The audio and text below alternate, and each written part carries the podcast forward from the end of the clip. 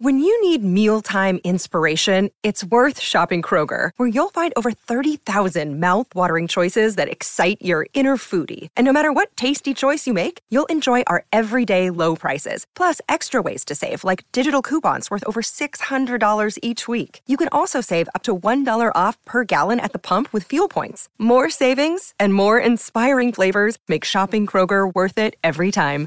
Kroger, fresh for everyone. Fuel restrictions apply.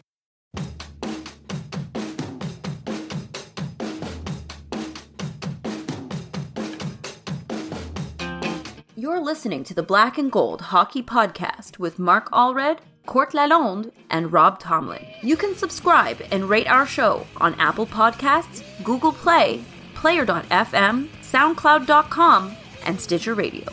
You can help the show financially by going to the blackandgoldhockeyblog.com website and clicking on either the amazon.com or fanatics.com banners to the right before shopping online.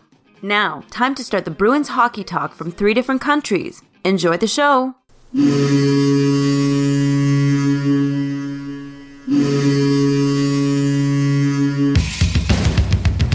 Orr fights to keep it in. Does. Has it in the corner to Sanderson. Back in front door. Shot. Scores!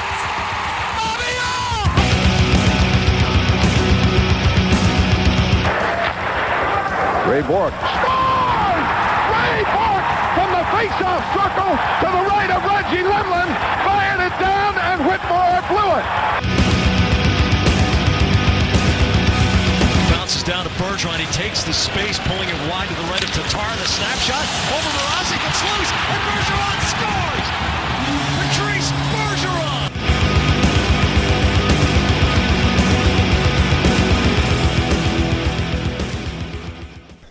Hello, Bruins fans. Welcome back for episode 87 of the Black and Gold Hockey Podcast in partnership with Grandstand Sports Network, the best view in sports.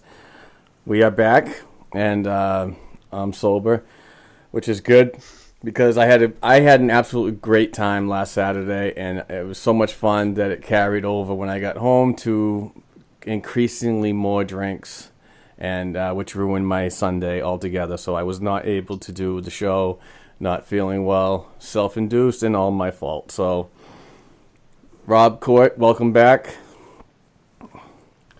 How was the uh, the get together then? It was un- it was amazing, absolutely amazing. I, It's all right. I, it- well, see, you do it on the regular. This was the first experience for me. This was a bucket list item for me. So, Actually, it's it's a lot different than what than what I'm used to. I, they've uh, they've stepped up their game. I'll say that. It's it's it's usually fantastic, but uh, Karen from from the Bruins alumni, she she was from she was uh, a great host for us, and she was uh, she, they put on a, a, good, a good time for everybody for the uh, in the box. It was nice, yeah, uh, like I mentioned, and and and they they won. So yeah, Yeah. it was a huge both win. games I was at. So far, knock on wood, literally in front of a wood table. I've never seen a game Bruins lose a game in uh, TD. Nice, Wow. nice streak you got going there. Outdoor Um, game, not so much. Yeah, right. Yeah, you need to move to Boston then yes, for the playoffs at least. I agree. I my wife disagrees. Well, Um, yeah, it was a great time. I just want to take a second just to thank Court. Uh, that was amazing. Um, I I was starstruck actually sitting in the box and looking down to my right and seeing Johnny Bucyk all the way down there, Tim Sweeney behind me, Reggie Lemelin behind me. Later on, Ken Linseman comes in, um, and I was um, talking to Johnny Pie McKenzie's daughter, uh, Lori. She was uh, uh, she was a hoot. So it was a, it was a great day, and like I said, I just got a little carried away afterwards. But um, let's just jump right into it.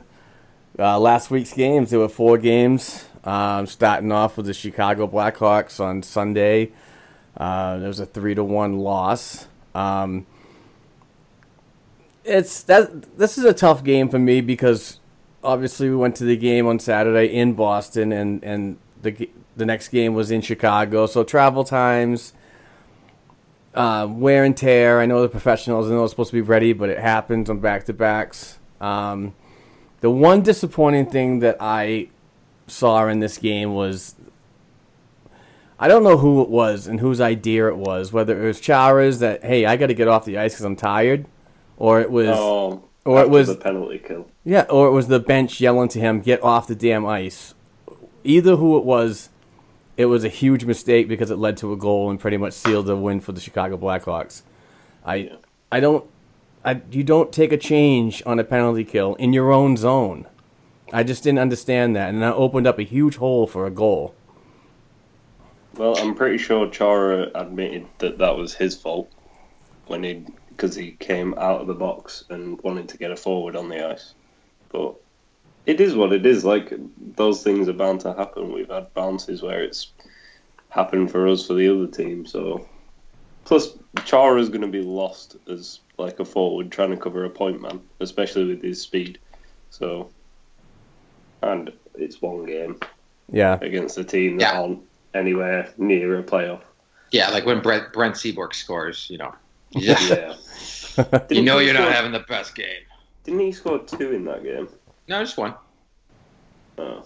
You had No, uh, oh, and was. Anisimov got the first, then Chara got our, our goal, and then Patty Kane got that power play goal, and then yeah, it was it was that uh, defenseman Gustafsson for the, the Blackhawks. He just he was all over the puck all night. Well, He the- played the- one of his best games ever. The, the day before, it was it was funny. I, I think I said to Mark when we were sitting there watching the game, I was like, I didn't even notice Patrick Kane on the ice. Yeah. Like he was invisible on Yeah. Saturday afternoon, invisible. yeah. But yeah, definitely showed up on the, next game. Um, You know, Yeah, he, hasn't shown up all season, so yeah, right. sucks to be Chicago.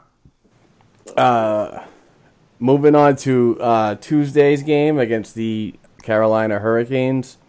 Um, this was like I don't I, a game from like the '80s, Or like Game Seven against the Leafs. Yeah, yeah. I mean, you know, you're down and out. I, I, I, I don't know what happened. They, they definitely weren't prepared, and all of a sudden, it just seemed like with seven minutes remaining in the game, the Bruins just light it up. They score five quick goals and come back and win it, while Chara, DeBrusk, and Krug are all sent to the locker room. They were shorthanded by two defensemen and came back that much. I, I was just absolutely amazed on how much fight um, that team had shorthanded to come to come back and win. It was It absolutely was eight amazing. minutes and twenty two seconds. Okay. Not With to- five goals in. Yeah, and wasn't back. out of the so not to mention you're already missing Bergeron, McAvoy, and wasn't Backes suspended for that game? Yeah. Yes. Yeah, so like, wow. And Yeah. what about that Grizzly goal? Oh, that was so sick.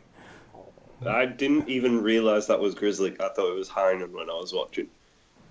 Yeah, he and came he in. kind of like jumped up, and I was like, "Oh my god, it's Heinen! He's going to miss the net." And then I was like, "Oh, it's Grizzly!" And they just that was like a Torey Krug in the playoffs when he first came in. Yeah. That's what that reminded me of. Just jumped in the play perfectly. Wonder goal. I mean, you know, Pasta kind of had a pretty good game. Yeah, he Yeah. did. I mean, scoring a hat trick, uh, two goals, and then uh, was it an empty netter at the end? Yeah. Yeah, And I he mean, scored all three of his goals in seven minutes and 26 seconds. nice dropping the knowledge. Um, yeah, he's he, he's been on fire too. We'll talk about him later on uh, with a certain debate.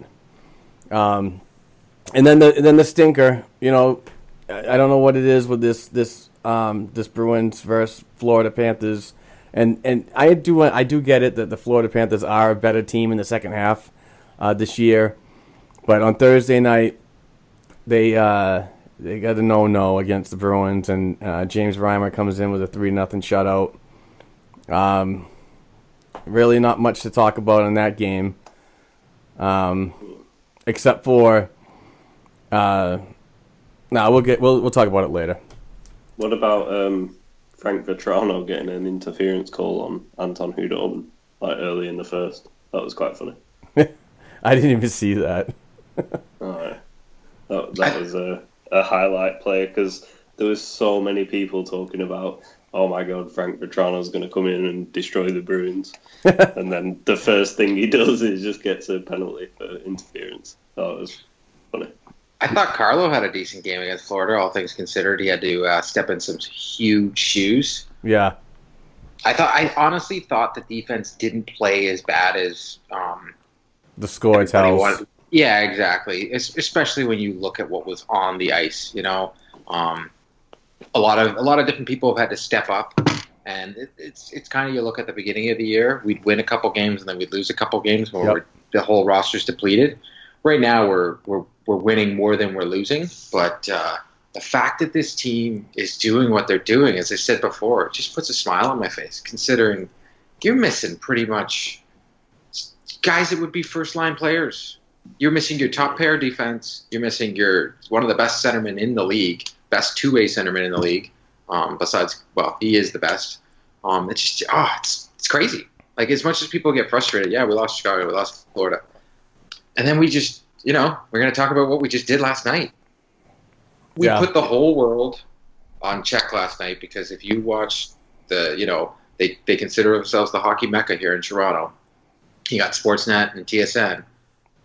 First story was it wasn't about the Leafs beating an NHL franchise in Montreal. It was the Bruins winning three 0 over Tampa. Yeah. And Whilst missing Bergeron, Chara, DeBrusk, Yeah. McAvoy. And what did Jon Cooper? Jon Cooper said, like Bruce Cassidy said, it felt like we were watching watching a playoff game, and Cooper was like, felt like it was a playoff game, and if this is, I'm scared.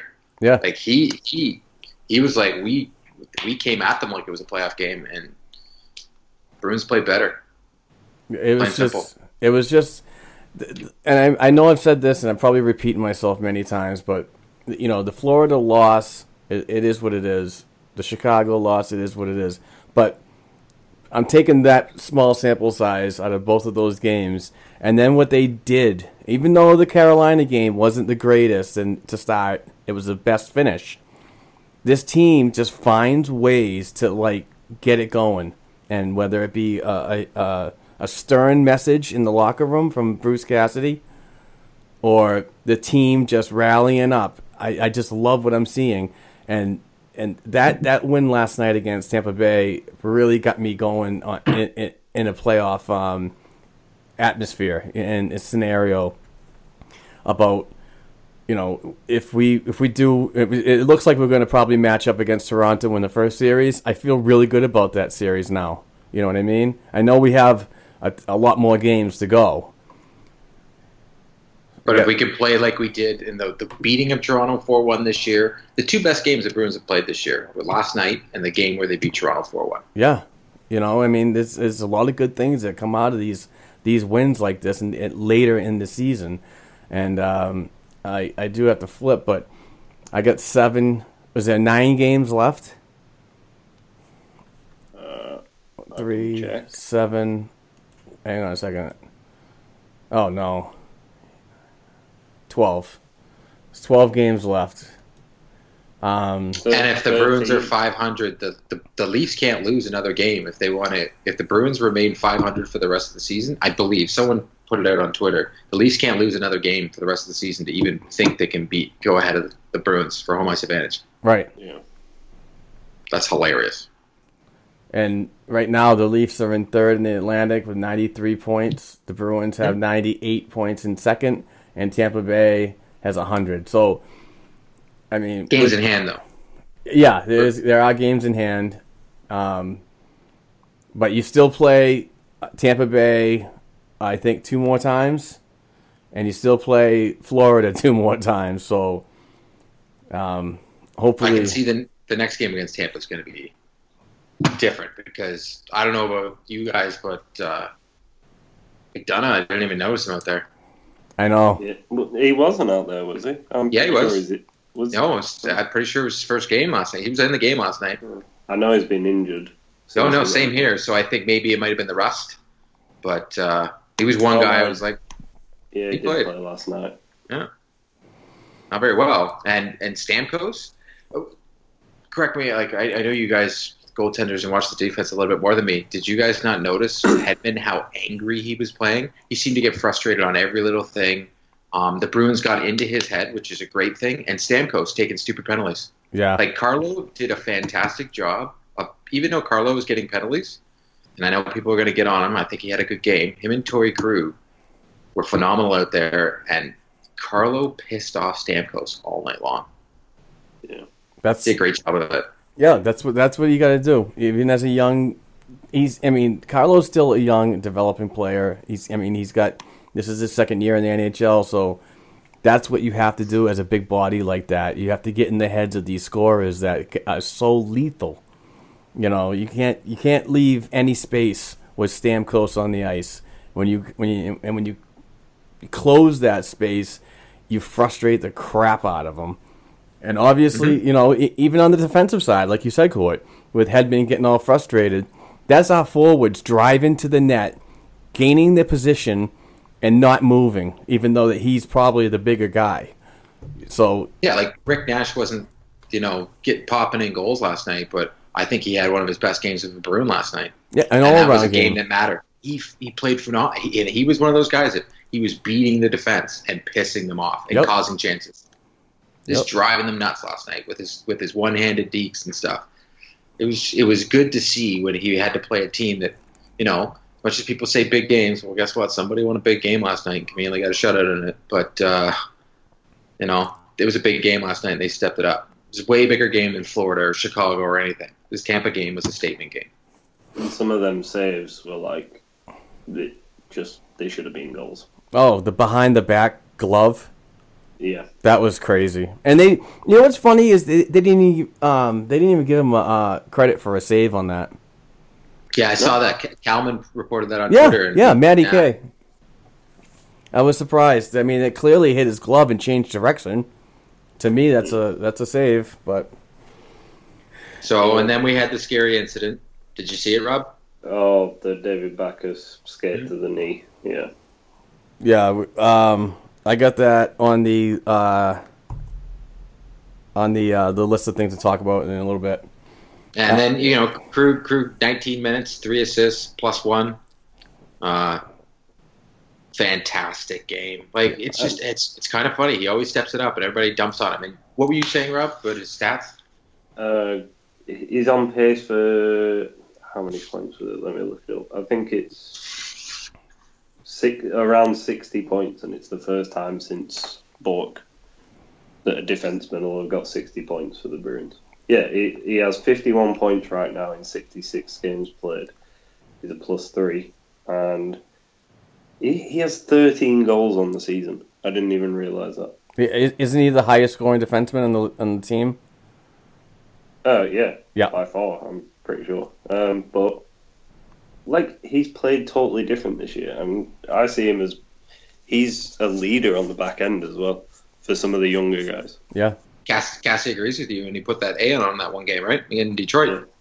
And when And he plays with guys like Carlo, when he played with um, Holden for that game, I think it was Holden's first game that he played with Torey Krug.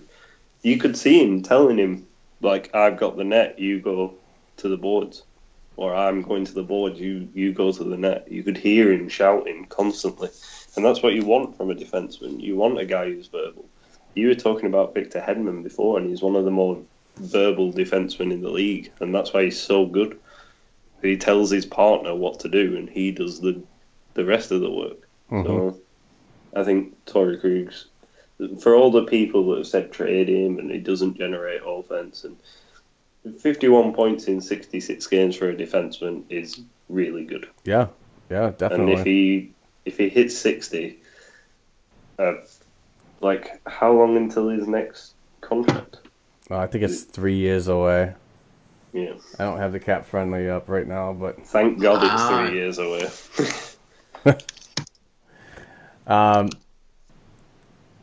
talking about next week's games uh, in the month of March, it is a pretty light week. Um, you know, playing every other game, every other day. Sorry, but you got tom- uh, tomorrow. You got the Columbus Blue Jackets, um, who are still in the mix in the first wild card position. They're eight and two in their last ten, and uh, they don't have a very good away record at fifteen and seventeen. So and we'll be playing some desperate hockey. Yeah, yeah, absolutely. And you're right, Mark. Uh, Krug's contract ends 2019 2020. Cool. Thank, Unrestricted 2021. thank you, Court. Um, and then they go on the road for uh, a four game stint, um, starting off in St. Louis on Wednesday night at 8 p.m. That's going to be a tough game. We don't get to see St. Louis a lot. Uh, believe we the Bruins beat them the last time they played. And uh, Friday night at 8:30 they play Dallas, which is going to be a, another great game. Um, Dallas is uh, Oh God, Tyler Tyler Seguin. Yeah, Dallas is currently uh, in the second wild card position. Um, 38, 26, and 8. and su- surprisingly, I didn't even notice that, but St. Louis is out of the playoff picture. Yeah, I mean, well, they have 81 points. not Dallas has 84, and Colorado has 84, and Los Angeles has 84. So it's really tight right there. So anything could happen, but uh, And hopefully, didn't they trade Stastny away to the Jets? They did. At the deadline. yep, yep. Yeah. So it's it's, it's going to be an interesting week, regardless. Um, but hopefully, uh, I'd like to see a three and zero week. Um, but we've all you know seen difference differences. Um, what was I going to say? Uh, the um, the uh, topic of uh, Bruce Cassidy for the Jack Adams is really heating up, and we I wanted to touch on this because there's a lot of people that have are saying that um, uh, Gerard Gallant is is a shoe in for it, and I'm not overly sure about that. Um, I mean, nominated, yes. Would Bruce Cassidy be nominated? Most likely, and, and another one, of course. But uh, you know, it just seems like Vegas has ta taken a little downturn uh, with their recent play, which could possibly give Cassidy uh, an, an uphand uh, on winning it. So there's a lot of people that Yeah. want to want us to talk about it. So what do you guys think? It's going to be um, Vegas with Gallant, and then it's going to be Tampa Bay's coach, and then our coach. So I I think that's a tough one to call. It depends what uh, Tampa and Vegas do by the end of the season, because there's still time left. You never know if a team's just going to go on a streak now and win a lot of games. But it's to be fair, the Bruins had a good team, but Vegas, that team wasn't didn't look that impressive coming out of the draft, and I'm really surprised with them. So I have a feeling Gallant's going to win it, but I don't know. Yeah, I, I, I was thinking, you know, Cooper has a good. I, I still think Cassie has a better chance over Cooper, um, especially the way, you know, it's going right now. But if Boston, if Boston gets ahead of Tampa, and comes pretty darn close to winning the President's Trophy, and Vegas continues to sputter, then Cassie has a good chance. But the problem is he Gallant's been the the hands down contender for this all year long from the way they've been playing. Like he's taken a team that's supposed to suck, but the problem is everybody's got the mentality that from back in the day when Anaheim and San Jose and all them broke in the league, and yeah, those teams sucked. But Vegas had the option of not picking garbage players. Yeah. They picked a good, pretty decent hockey club. It's showing on the scoreboard how they're beating hockey teams. But Gallant is also a fantastic coach, and it has a lot to do with the way Florida embarrassed him, how they they fired him. Um, and he's done a great job in, in in Vegas. I think as of right now, it ends today. Gallant wins. Cassie's second. Cooper's third There you go. in the voting. I didn't realize Nashville were in first place with 104 points as well. Yeah, I was yeah, just Na- about to Nash- say that. Nashville's unbelievable, though. You look at that roster, and I say Yeah. they're going they're going all the way. But as well with Vegas, I see probably more as GM of the year because some of the trades that he did when he was going to pick up players are unreal, and Yeah. then stiff the team even more by picking someone that they kind of wanted keeping. So Yeah, Oh, Da- David Vegas- Poile. David Poile's Yeah. a good general manager. They, I they've done a love those trades job. where it's like, oh, we'll give you this guy if you don't touch these certain players, and then they go, okay, and then they take him anyway. Well, look at look at uh, the Karlsson they got from Columbus. Columbus wanted them to take him. He's one of their leading scorers. Yep. Oh, Uh, on Marc-Andre Fleury, Pittsburgh's like, please take him, and they wanted to take him anyways, and they took a draft pick with them, and he's one of the best Doesn't- goalies. Yeah. Eh, It is. It you know Vegas is a beautiful story. It's great for the league. Um, you know, we all love the game of hockey, and it would be better. You know, I'm not saying they don't deserve it. I say they do deserve it, but it's a better story um, if Vegas has you know coach of the year, makes playoffs. It's going to help a team like Seattle. It's it's it's going to help the league. And more things that help the league. I hate being the the corporate guy, but more things that help the league. It helps the players. It's a better thing. Let me let me ask you guys something. Now that we're talking about expansion teams like like Vegas, when Seattle it comes to fruition, okay, which is, is it, it's most likely definitely going to happen. Mm-hmm. Do you think that players now are going to be like more apt to like waive trade clauses to go to a, a place like Seattle because of the success that, that Vegas had this this season? It, it is not that Yeah. there's not that I'm afraid to go there kind of because it's new thing anymore. It's like oh my god, I mean, if Vegas can do it, maybe they can too. I think y- you got to look at it at the same way as will GMs give up the same type of players they did, because, like, look at William Karlsson. Would you leave him unprotected if he if you knew he was going to do that? No. Hell no. So I, I I think the way the the draft goes will probably change. I think if they did it the old style where it was a lot of the younger players that were available than the older guys, then he probably wouldn't have had that team in Vegas. It wouldn't have been that good. Right. The good thing about that team is there's so much veteran presence and so many like you got a mix of old guys and young guys and everyone gets on with each other and they're teaching each other. I mean like Fleury playing with Subban has made Subban better. Yes. Like I, I've seen Subban play so many times. I've watched the AHL games, and he plays totally different now. So Well, and we and I had this conversation with Josh uh, from uh, shippinguptocauseway.com, um, and we both said that it's it's due because there's somebody with Subban all the time. There's a goalie coach Yeah. that doesn't basically leave his side, and that's a luxury he didn't have in Providence. So yeah, Um, and he doesn't show that frustration as much either. Right. G- going back to the whole expansion drafting, I think you you'll probably see guys waive the no uh, no trade clauses, but it'll be you guys like Adam McQuaid. Stuff well, like he that. doesn't have a no trade. Well, I know, but it'll be those kind of guys that want to get like playing bottom pairing minutes, want to play higher in the Right. standings. Like they'll want to go to a team like that because they'll get more playing time, probably get more money. Yeah. Um, it it sucks being a guy who has to sit at the bottom of a team. Like look at the Bruins. You've got guys like I'm sure Gianto wants to play higher in the lineup, but he can't right now. Like because the top two lines are playing so good, you're not going to stick a guy like him up there. So same thing with that. He'd probably if he was still on the Bruins when Seattle come around, he'd probably want to go there. So. And he'd probably be one of the players that uh, are going to be exposed, either him or Miller. Yeah, Just- just- if just not-.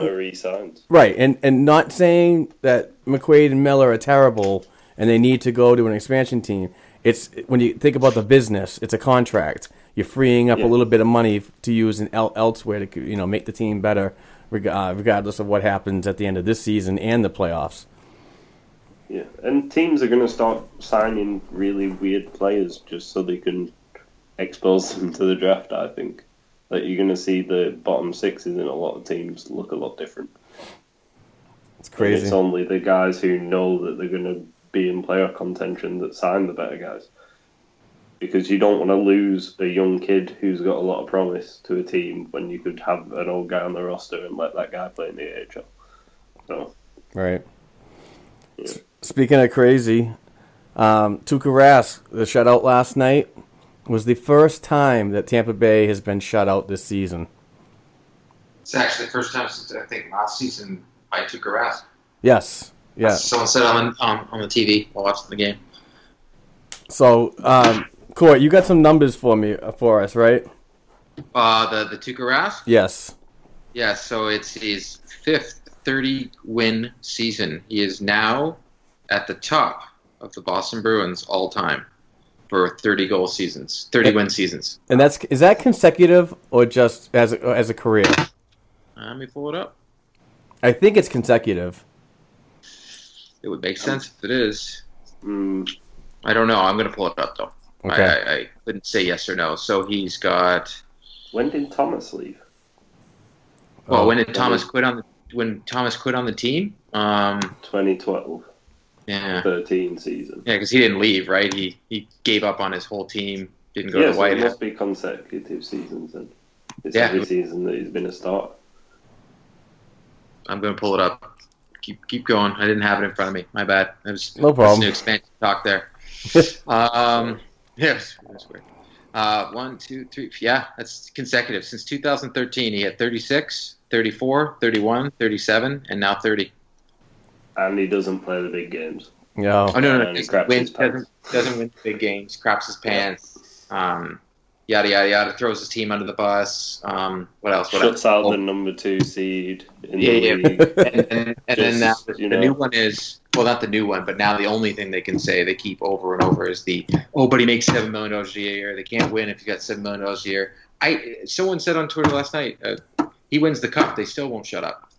Right. Yeah, but the thing is, like, you look at Chicago; they have a seven million dollar defenseman in Brent Seabrook, and you don't see all their fans going, "Ah, just nah, throw him under a bus, get rid of him somehow." No, well, actually, like- lately this year they're saying get rid of him, but that's Well, yeah, but the last few seasons that he hasn't been incredible, they haven't been doing it. But there's a lot of there's a lot of teams where they have that one guy that half of the fan base don't seem to like. Well, it's not just the one guy. The, the fans like to dump on Torey Krug only when he has bad games. Brandon Carlo's have a great game. The guy gets his second penalty, and all of a sudden, social media is like, he's the worst defenseman in the world. I'm like, all right, Chara's over. Chara's Chara's a bag of poop. Um, uh, McQuaid sucks. Uh, Krejci's overpaid. Um, geez, well, at the beginning of the year, there was a writer who said that Bergeron's days were numbered. Like, come on now. Like, Oh, the, Wow. the, the narratives. Yeah, Don't it is what it is. You know what? It doesn't matter. Tuukka played fantastic last night. The team played fantastic, and that's all that matters. As long as the team wins, the team plays great. I don't care. Yeah. yeah. I you just push out all the other noise. Yeah. W in points. That's all I'm concerned about. Yeah, Um, With the uh, the game against the, I, I know we're going backwards a little bit, but um, I want to discuss it because it was it was a big t- to do. Uh, the Backes hit on uh, to, um, is it t- Connecty? No, Yeah, that's Tro- Tro- Wasn't Trocheck. Trocheck. Oh. Trocheck. Tro- Trocheck. Florida. Yeah. yeah. Um, what, what did you guys think of that? I mean, uh, obviously there was no, uh, you know, he's not going to get suspended, but That is not a hit from behind ever I- in any. Jesus Christ. What was that? I don't know what that was about. I don't either. I mean, uh, I I think Trocheck put his, himself in a, a pretty vulnerable position with his head down, trying to find the puck, and then bam, here comes, and and and Backes didn't throw the elbow up. He just Backes is a tall guy. He just basically plowed into him. Well, it was his shoulder, and Yeah. it went through. It hit the peak of his shoulder, uh, hit Trocheck's shoulder, and then Trocheck's head bounced onto like uh, Backes, and then he flopped like a fish and went down. And then when the refs stop the play and then say, "Oh, Backes hit from behind," and then they show the replay and Trocheck's like holding his stick out around Backes. Uh, no, just Jesus I- Christ! I Can we thought get was- some new refs? Yeah, I'm I just thought it was the same same hit as the Hornqvist on McAvoy. Yeah, But Yeah. it was less than that. Oh no, it was less, but it's just it, it's a, it's still a hockey play. It's still a hit. it's just the inconsistencies of calls these days, and You know, hopefully the uh, the GM meetings, which I believe are I think this week, um, are gonna some get get some clarity to this whole thing because it's just, I mean, it, and I'm not saying it's against the Bruins all the time, but it just seems like we're getting some. You know, it, it once we make the hit, it it's it's up for question. But when we get hit, everything's okay. I think they should bring in. You should be able to challenge the call of a penalty. Mm. I know it slows down the game, but like that, are you like?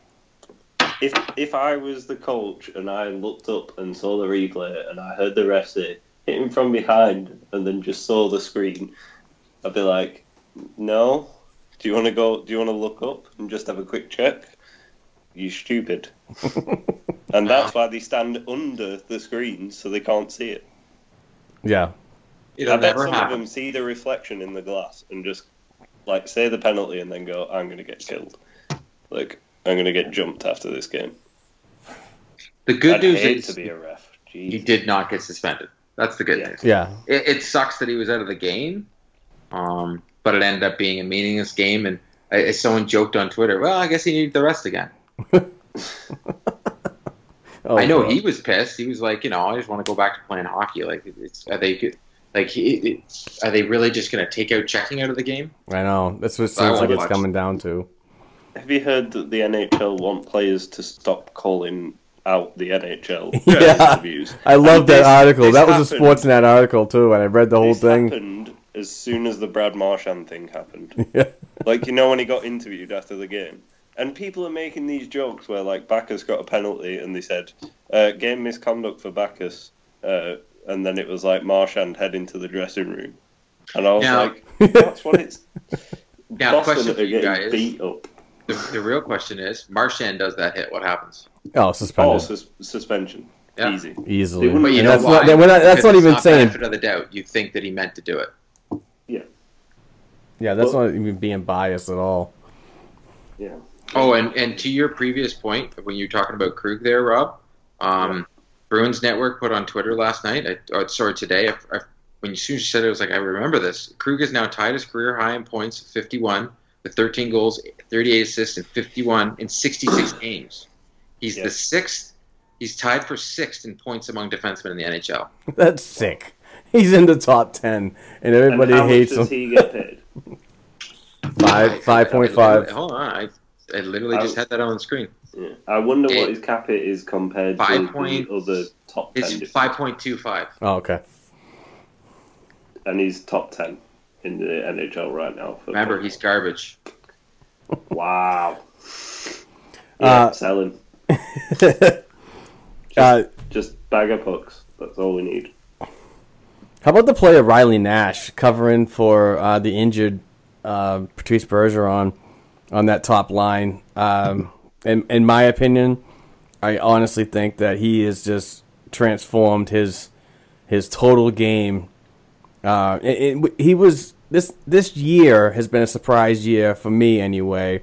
But this role that he's taken on uh, while Bergeron is away, uh, recovering from his injury, is just another level that I've never seen um, since uh, Riley's been a Bruin for the last two years.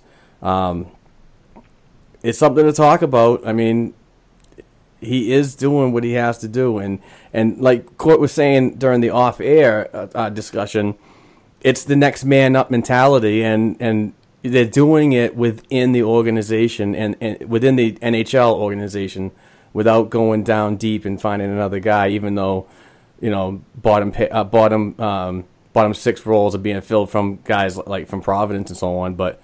Um, I think his game's been really nice, and he's. I mean, it is a contract year for him, so I don't know where that's gonna go. I mean, obviously, this is this is really good on his resume, though, He's playing himself out of a contract for next season. because he's gonna want money, right?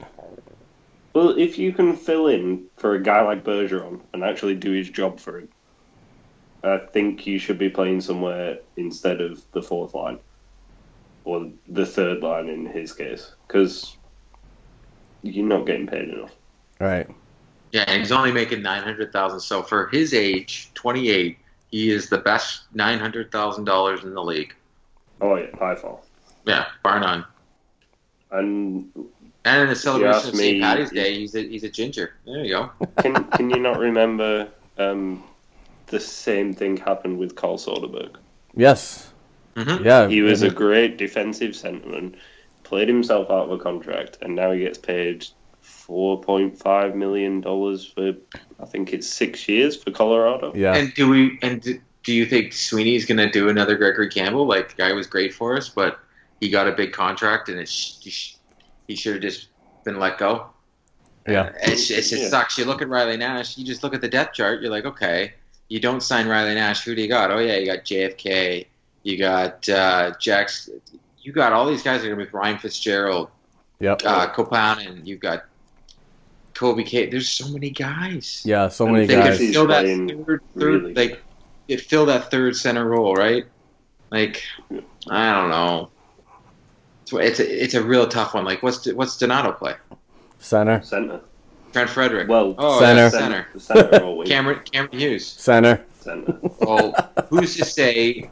I, I know I'm asking the question purposely, but who's to say these guys can't fill in like JFK? Who's to say JFK really can't? Or Bjork could go back to center. Like there's all these guys. Like who's to say these guys can't fill that role next year? As Right. much as Riley Nash is amazing, like he's played phenomenal. Do you really want to give him all that money if maybe you can still not pay those other guys? Maybe somehow resign Rick Nash. Yeah. And you know what you're would talking about? rather let Riley go, re-sign Nash for a year, and Yeah. have a young kid come up and do Riley's job. Because oh yeah, Nash was playing the center role. Because you're gonna have- you know, all these guys that are young on our team now, rookies like your Heinens and your Russ, they're not going to be rookies next year. So you can't say that they're the young guys. And we've do, they've got some decisions like Gionta not coming back. Sorry, sorry about your luck, I, I don't Yeah, know. not a chance in the world. I'll, I'll say that. Like I don't know if they brought Gionta back. I'm sorry, Sweeney, you got a serious problem. The guy's 39 years old. He's not Zdeno Chara. Right. And then you got Tommy Wingels.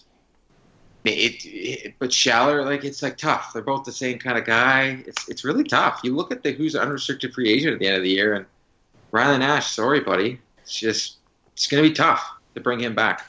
Yeah. To be fair, I think Gionta's going to retire at the end of the year. I hope so. yeah. He's played well. He well. looks every game when it gets to like two minutes left and they show the bench. He looks half dead. Mhm. He's got that Yeah. Chara like red nose thing where it starts to glow at the end of a game. Yeah, it's He's- um, you know, he's had a great career. Yeah. oh yeah, He's, he's a great pickup. Like Sweeney looks like a genius for it. He's he's filled in great. Yeah, and the- I- I don't see him playing anything up to do it. Yeah, I don't think he's playing it. I, I think he'll be up on the ninth floor watching a lot of games in the playoffs. But this is what it is. The additions of uh, players like Gionta and and Wingels, you know, they're good depth moves for what the Bruins are trying to do this season and in the playoffs. These are not moves that are going to be signed for long term. You know, But you so- never know with Wingels. Like he's supposed to be, um, you know, the, the the thing about him is he's an amazing locker room guy, and as you saw on Behind the B, I don't know if you guys saw it. He was one of the guys that like Sweeney really wanted. Like he was one of his targets for the day. Yeah, He was a target. It wasn't just hey, we can get Wingels. It was we're trying to get Wingels. yeah, and he's been a good player so far. Mm-hmm. throws, his, throws his body around. He's got some speed to him. I saw him play a. His a forward checking is unreal. Yeah, yeah, that's one thing I noticed. Even at the AHL level, when he was with the Worcester um, um, Sharks, uh, and they and they played the New England teams like twelve times, and they played you know the Providence Bruins twelve times a season. That's one thing that I noticed was his speed, his grittiness, and and his forechecking. So, I, I had the pleasure of watching many games that he's played, and, and at the NHL level too. If I had a chance to watch the Sharks uh, out west. Um, uh, speaking of Western teams, going back to the um, the uh, upcoming schedule uh, next Friday, or this coming Friday, sorry, they're playing the Dallas Stars. So um, this kind of segue into the um, David Pastrnak versus Tyler Seguin debate. Um, I this is a good one because obviously Tyler Seguin's been in the league a little bit longer than than David Pastrnak, but uh, just by the way David's been playing uh, this season and last, I I would have to, and because he's still a Bruin, I, I definitely have to give it to, to David Pastrnak on this one. There's a lot of people out there that still do not like that trade and want want Tyler back, but Uh, It's totally different system over there. So Yeah.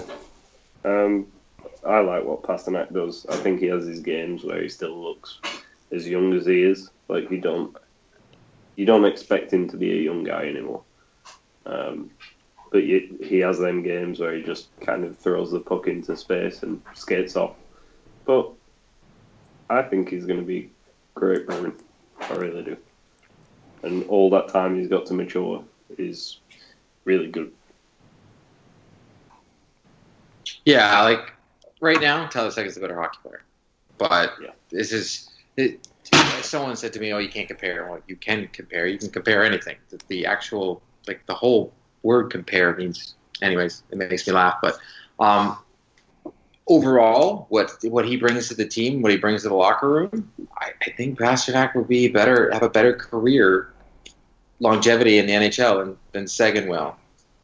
Uh, It's just the way I look at it. I, I don't see Dallas winning any cups any day soon. I, I think um, Pasta is more of a um, a complement to players. Seguin's a centerman, but I don't know. I would we still even be able to have all these players on our team if we still had Seguin on the roster? We could never answer that question.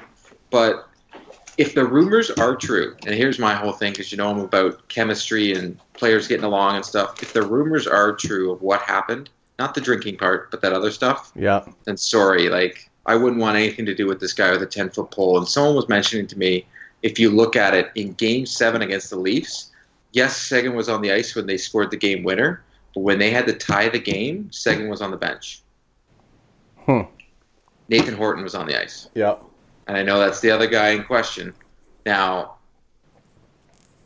there's no way in the world that they were so adamant about wanting to trade this guy and making it publicly how they did, like on Behind the B, yeah, if some of those rumors aren't true. right, Yeah. I'm sorry, it's not just about the drinking. So, as much as Marchand and all them, they joke around with the guy and all that, but you never, you seem to see only Marchand's like the only one that jokes around with him before games and talks to him. yeah, Yeah. So something happened there, man. So unfortunately, as much as people loved him, and I know like a lot of fans thought he was cute and all that great stuff, and he's a phenomenal hockey player. I'm not, but character to me wins all. And as much as Brad Marchand does that crap on the ice, supposedly off the ice, he's a great guy. So sorry, Tyler Seguin, if you did supposedly, and I'm saying supposedly because I can't prove it, slept with Nathan Horton's wife, you're a scumbag and you shouldn't be on this team. And I'm glad you're not. Plain and simple. yep, So right away, you lose all, and I just choose past that. Plus, as Mark said before, I'm going to choose whoever's wearing the black and gold. This is what it is. yeah, The guy is no longer here. I don't care anymore. And the fact that it's going to be the narrative again when we play him, it's it's literally get over it, people. He no longer plays here. He's not coming back. Yeah. The only guy I want back is Marc Savard. yeah, right. No, like seriously, the rest of it, you know what? I don't care. Once you're gone, you're gone. I got to reach out to him and see if he wants to join the show because I know he's been doing a ton of podcasts lately. Yeah. I think I think he'd be a fantastic guest. He's Huge also class been act. doing a thing on uh, how YouTube. to tape your stick up. Yeah, I love it. I absolutely love that. I share as much as I can and I watch it because it's it's really cool how he breaks everything down and different techniques of taping your stick and Just to let everybody know, it's heel to toe. yep, And that's how you do, yeah, that's how you do it. That's- I, so many.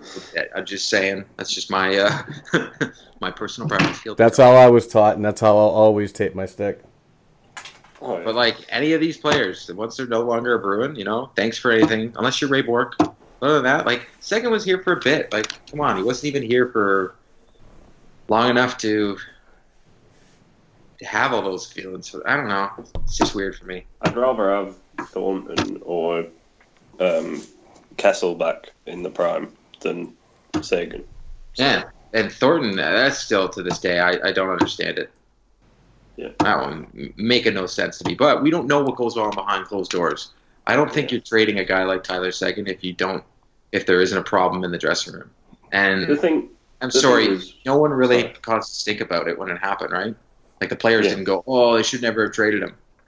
no, everyone just got on with it.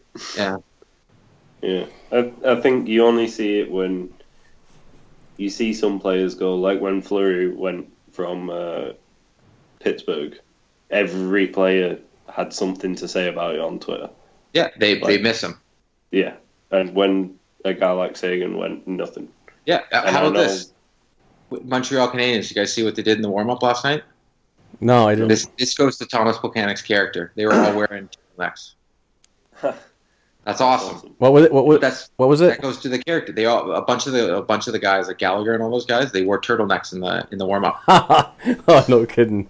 But that's amazing. Yeah, no, that's that's yeah, that's a huge shout But he's out. been there since he was drafted. So Like like, and I understand people's points. Like some people were saying to me, "Oh, like, but Tyler Seguin's just that good." But you know what? You can score all the goals in the world and all that. But if no one wants to play with you and no one trusts you on that ice, Yeah, I mean, no to be on this hockey club. if if yeah, you but I could put like Nola Chari in between Jamie Benn and Alexander Radulov, and he'd put points up. Like yeah, but when the it comes line to that he is on is unreal right now. Second, second would get the points without those guys, but Oh yeah, but Benn, Benn has done a fantastic job in, in reeling in Seguin. yeah, Yeah. and when, Personally, when you think about two different players and two different styles of game between Tyler Seguin and another, what when you when you think about how disliked you are throughout the league, I compare him to like an Alex Burrows. You know what I mean? It's Yeah. like I mean they are two different players uh, offensively, big time, no doubt about it. But I mean, I heard a story on a podcast a couple months ago about Alex Burrows always, and out of the kindness of his heart, but I know there's an angle why he does this. Always goes out and makes sure that he goes to off-season charity events with other players in the league, not just his teammates. Because the fact is that he wants to do it to get known. He doesn't want to be known as being a scumbag anymore. He wants to make friends. But you know, I, I just I think that's kind of dumb in my opinion. I think you should just do it out of the kindness of your heart, and you know, if you want to contribute to a charity event, you should just stay home and and and, and dump some money towards them. But don't don't go there trying to make friends and, and use that as a way to to communicate. I just think that that was just really stupid. and I don't want to put this as a dump on Seguin because once again, I'm saying he's there, there's there's many and many and he's a top ten player in the league. He is. Oh yeah, no doubt. skill set. He's a top ten player in the league. But like I said, I'm basing this all on a rumor, and if the rumor is true, and it seems to be, you know what? I don't want anything to do with the guy. Right. It's a morals thing. I I don't know. I wouldn't trust him. I wouldn't even trust him as a friend. That's true. All right, gentlemen, that is the show for today and this week. Glad to be back with you after a rough weekend last weekend. Uh, time always goes by fast. Uh, please, everybody, follow us on uh, on Twitter. Um, and uh, if you want to buy our merchandise, you, uh, all the listens are, are a nine, but you'd be a ten if you went to bngshop.bigcartel.com and bought some merch. It looks good. We are selling a lot of stuff, and it's and it's exciting. So uh, we get some limited uh, limited edition sweatshirts and T-shirts and a lot of good stuff. So check it out and support the show. and then sweatshirts won't be there long because it's heating up a bit. Yeah. And Yeah, then and, you've got the and some people forget them, Yeah, myself included. I forgot mine too when we, we were when we were with Thomas. So Thomas went out of his way to bring them to us and did a phenomenal job getting everything prepared, and even doing the whole thing of getting the shirts made and the, the hoodies. And we totally, totally blew it. yeah, My Uh, apologies, Thomas. yeah. I wouldn't have forgotten On air. Thomas. I'd have made sure I had mine. Just saying. Him and his fiance were absolutely a pleasure to meet, along with your friends, Court. Um, Yeah, and and Lauren. yeah, Lauren. Lauren was good, and and her friend and Adam, and we had a nice little crew um, before and after the game, and it was a lot of fun. So I wish we could do that more often, but we will get together sooner or later. This time, I want Mr. Rob Tomlin to get his ass over here and watch a game. I, I will. All right, everybody. Thanks again for listening, um, and take care. Passion, talent, development. NCAA hockey offers all that, and its players graduate at a 90% rate. Nick Bjugstad. Backhand scores! Wow, what a goal! David Backes. And Zach Parise were stars on campus before the NHL stage. Whether you are a fan or a player, nothing compares to college hockey. Visit collegehockeyinc.com and follow at college hockey. Champions of the college hockey world! Puck gets under the skate of Nicky Petty, and Jack Studnicka, shorthanded breakaway, scores! Tucks it in underneath Cole Ceci, and it's a 1 0 Oshawa lead. Peter, now McLeod mishandles, and Donato tries to make a pay. Here's Donato. In deep, Ryan Donato curls and scores! A highlight reel goal for Ryan Donato. To make something happen. Goes to his left, in front, and that's Trent Frederic on the one-time redirect. Frederic with his fourth, and Team USA now up 8 to 2.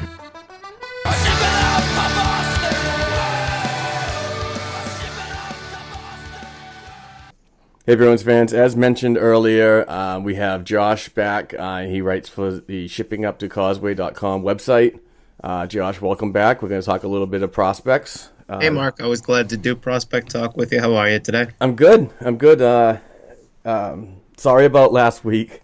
I, I, I mentioned earlier that I was a little uh, a little drunk, but oh yeah, oh yeah, definitely. I mean, at least it was for a good cause, though. It was a, Oh, it was what a great game to be at. what a blast! Absolute Yeah, blast with absolutely. It seems guys. like the seems like the Bruins have had quite a number of these kind of almost 80s style games where the score just gets run so high. Oh yeah, and yeah, it was it was a great day, and and it just the, the next day I just absolutely paid for it. So I I feel like a rookie when it comes to alcohol consumption, but regardless, I'm glad that you you understood and you and you Oh, yeah. and you came back to. Had Uh, quite a number of those days myself. yeah.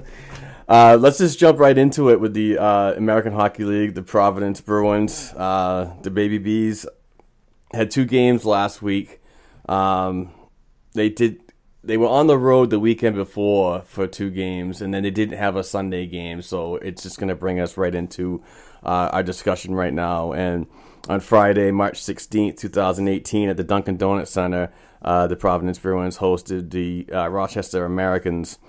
Um, the first period, uh, Adam Perrell got his uh, sixth goal of the season from Agostino and Chris Breen at the 15:26 mark. And the second period, uh, Connor Clifton got on the uh, on the board with his third goal at the 6:51 mark, unassisted. And then it was the start of the Austin Czarnik show, and, and this kid's just been amazing this season. Um, he scored his 18th from uh, Fitzgerald and Cross, which was on the power play at 8:14. And jumping to the third period, uh, Czarnik again with his 19th goal from Agostino and Fitzgerald, another power play goal at 5:41. And to end the game, Czarnik caps off the hat trick, uh, his 20th goal from Cross at the 1907, which was an empty net goal. Uh, shots on goal were 49 shots to 31 Rochester shots. Uh, pretty amazing. Uh, Providence was pretty good on the power play with two uh, two for five. McIntyre with a win, um, stopping 28 of 31.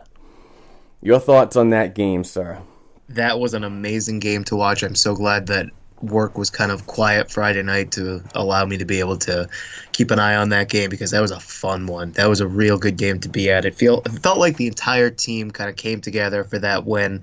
There was not just besides Austin Czarnik, there was not just one person who was standing out above the rest. It seemed like the defense kind of held down pretty tightly. It seemed like the uh, forward lines were all rolling effectively. The power play was good, which has kind of been a sore spot for me. It seems like they uh, kind of get in my minus column a lot, uh, except lately. I, I got to give them that they have done quite a good job lately. But it seemed like every kind of facet of Providence's game was crisp, clean, and ready to go for that night. They absolutely came out to play, and they did such a good job of it.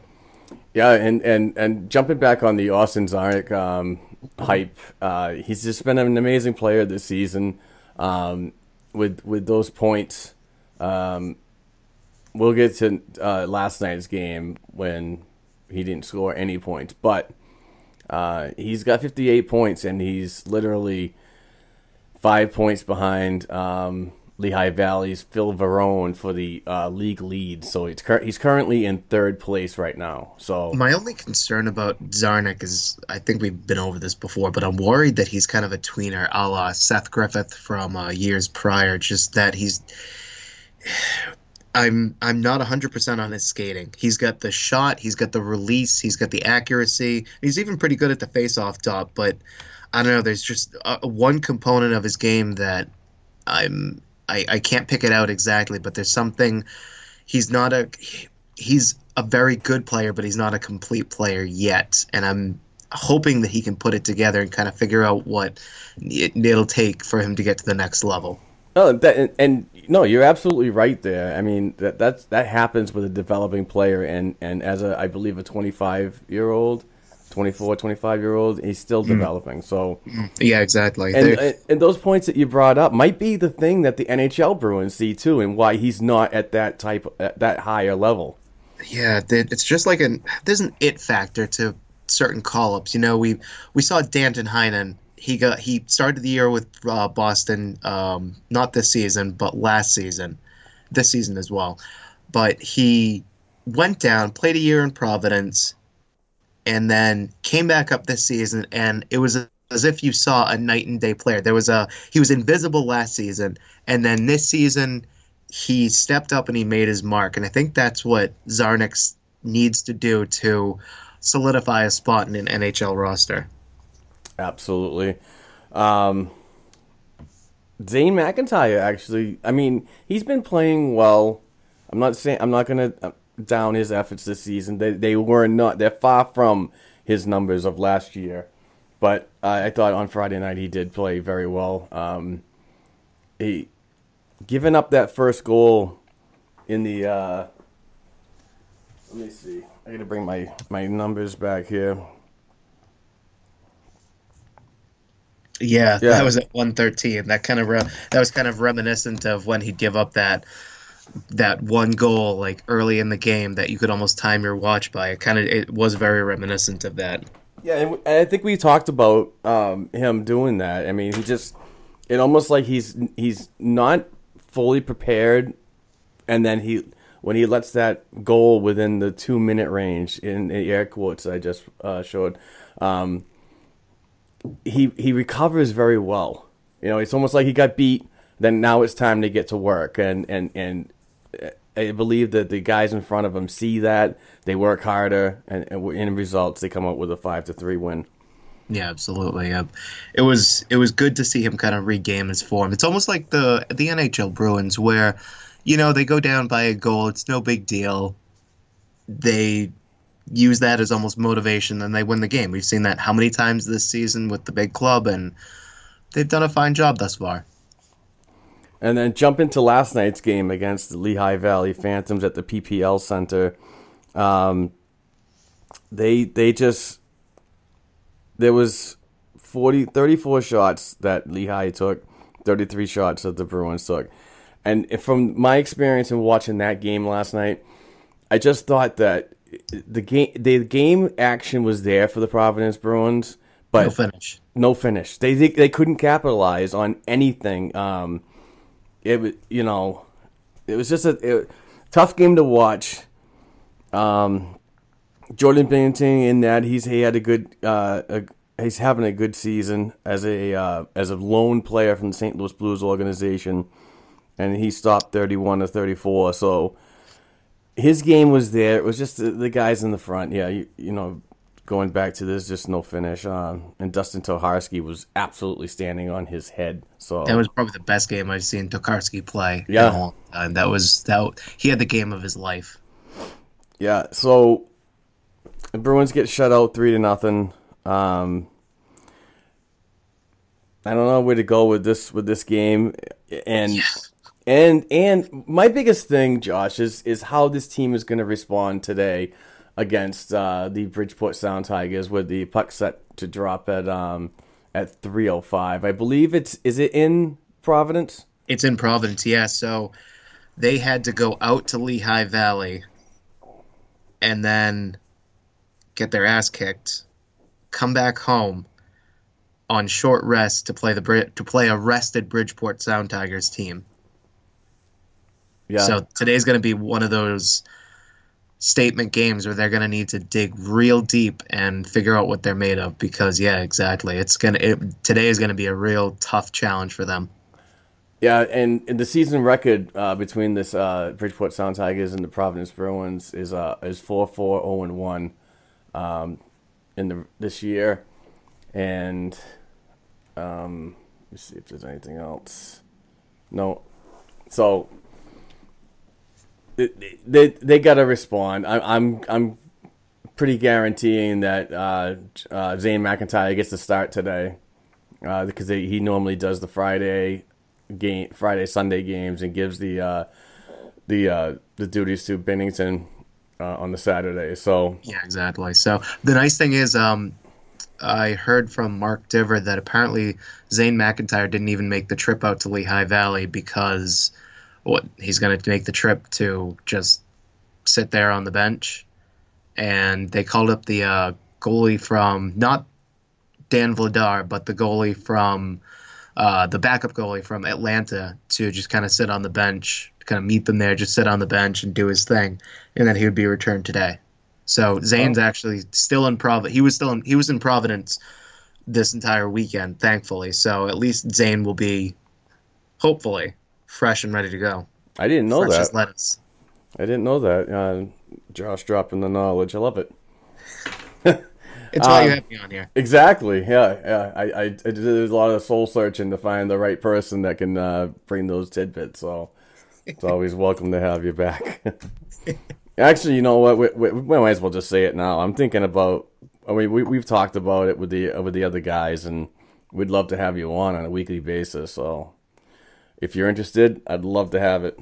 Yeah, absolutely. I'd love to uh, join you guys whenever my work schedule allows. It's just healthcare, three to eleven. Doesn't Alright. exactly make it easy to uh, join you guys, but I absolutely would love to. Yeah, but that and that's a perfect reason. I mean, we, we're gonna do the the NHL Bruins in the first hour, and then we could talk prospects in the second hour, and we can Yeah, work with your schedule. So, Absolutely perfect.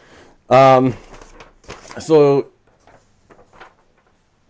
as of right now, the uh, in the Atlantic Division, the Providence Bruins are in third place, and I, you know what I find funny this season, and I'm not sure if, if I ever noticed this last year, but is it the American Hockey League is actually ranking the teams by winning percentage and not points? No, it's not points. Yeah, you're right. That's I I always thought it would be by points, but no, I heard you're not the person first person I I saw this talk about this either. It's uh a couple of people at the dunk have been mentioning it and it's not a, you're right, it's not about points this season. It's about win percentage, which is a stat I've never seen as a measuring stick. Yeah. It's always been how many points do you have and um, what's your regulation or overtime win percentage. And that, that is kind of a secondary fact. It wasn't like the primary measuring rod. It was points.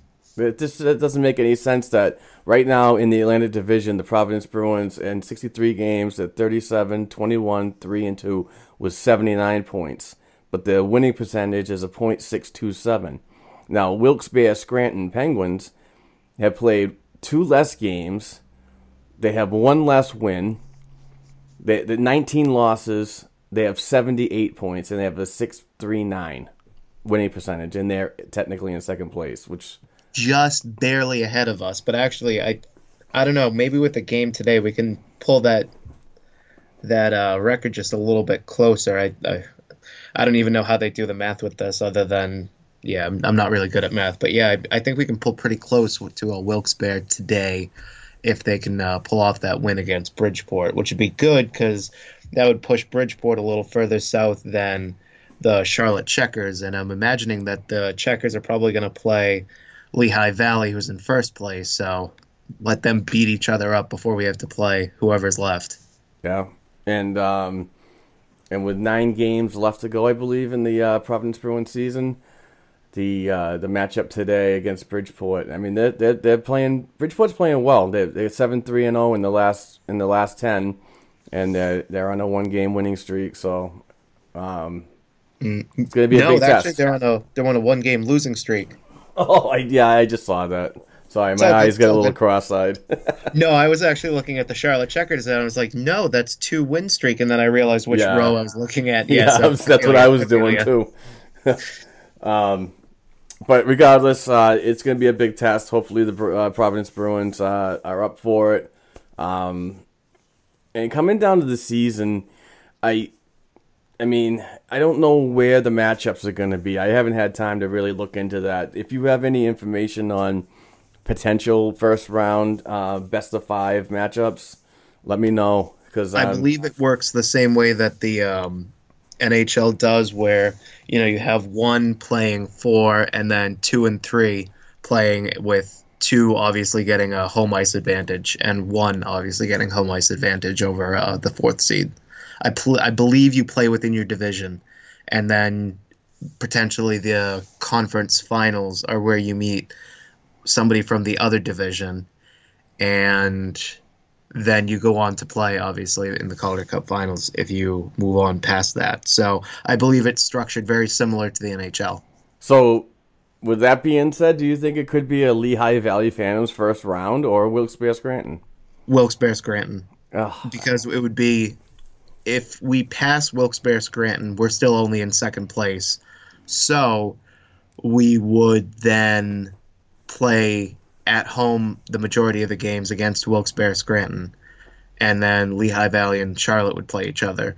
The worst case scenario for the P Bruins is that they go on a terrible losing streak and they fall to fourth place where they would match up against Lehigh Valley and we would get waffle stomped. Oh, yeah. I, I, I don't like the matchup with Lehigh Valley at all. Um, Unfortunately, we do play them, what is it, four or five times out of the last nine games? oh, So- really?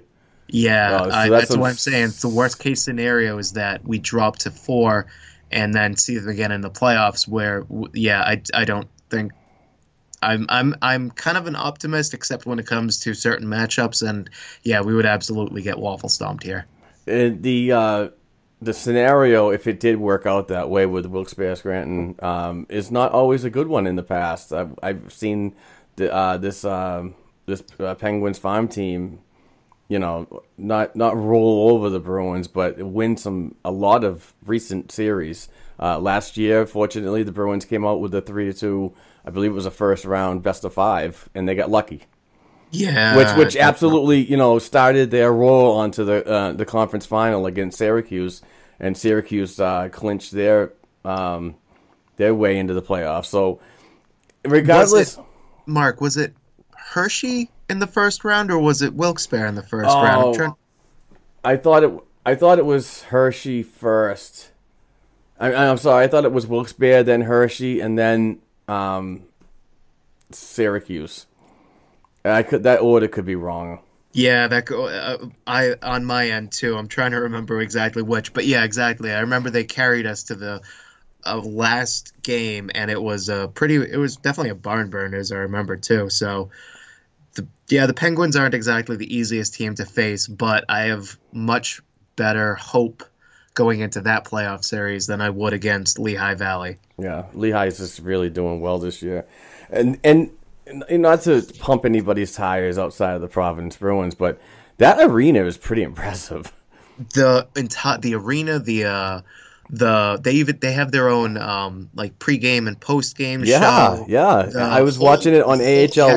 Live. the whole everything about it is done so professionally if ever if anybody listening gets a chance to watch an AHL live please check out a game against the Lehigh Valley Phantoms where they're at home because that that's how the AHL should be. That's kind of the benchmark for how the rest of the team, the league should be. They're just that good. Yeah, yeah. The AHL live feed was just outstanding. It was Crystal like clear. so HD, and it was so much better than the than the the feed provided by the Providence Bruins. Oh, I know. Yeah, I, I mean, I don't like to naysay them, but Yeah, yeah, it right. leaves a lot to be desired. They definitely have to step it up, and, and especially they should really consider this off season as a as a benchmark to um, get back into the radio.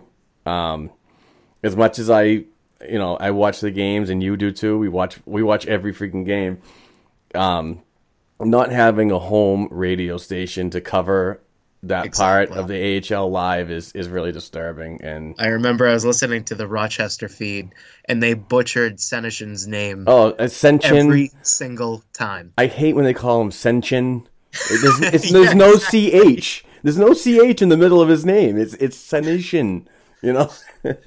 but regardless, um, we got to move on to other leagues. Um, the East Coast Hockey League, the Atlanta Gladiators, uh, Bruins 2015 third round pick uh, goaltender Dan Vladar is uh, 3 5 and 0 in his last 10 games. And in that time frame, has a 3.08 goals against average and a 907 save percentage. Uh, Vladar has a, a 2017-18 season record of 15, 17 and 0, 2.99 goals against, and a 910 save percentage. The Glads team has seven games remaining in the season, with the next game on Monday night, March 19th, when Atlanta hosts rival the uh, South Carolina Stingrays. Atlanta is uh, 29 32 2 and 2 on the season and in fourth place in the East Coast Hockey League South Division. Excuse me. Uh, but when it comes to playoff talk, they are on the outside looking in in ninth place as of today.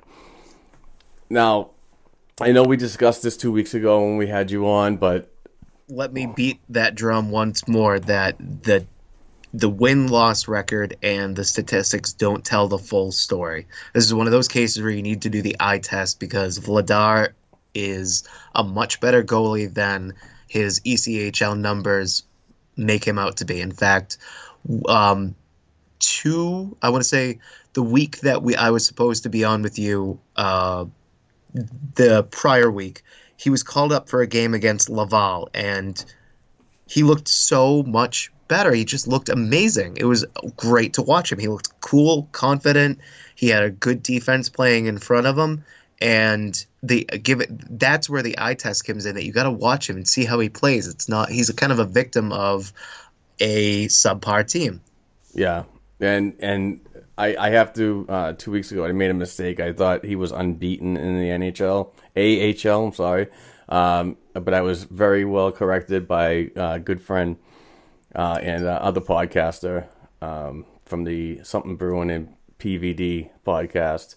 Uh, told me that he did have one loss. Mm, yeah, it he's six one and I think three. Yeah.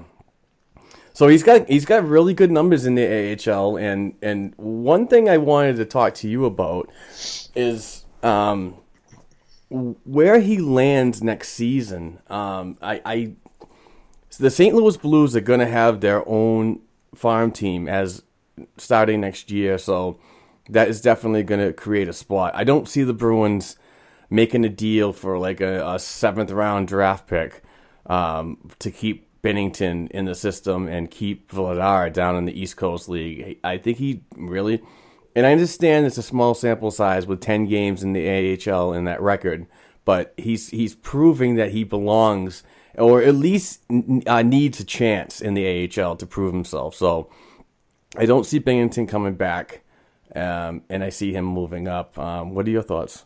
Yeah, absolutely. I I'm extremely hopeful that we do another one of those one A one B tandems where McIntyre and Vladar kind of share the load, maybe skew it a little bit more in McIntyre's favor, just given that he's been the starter since uh, 15, 16, or no, 16, 17.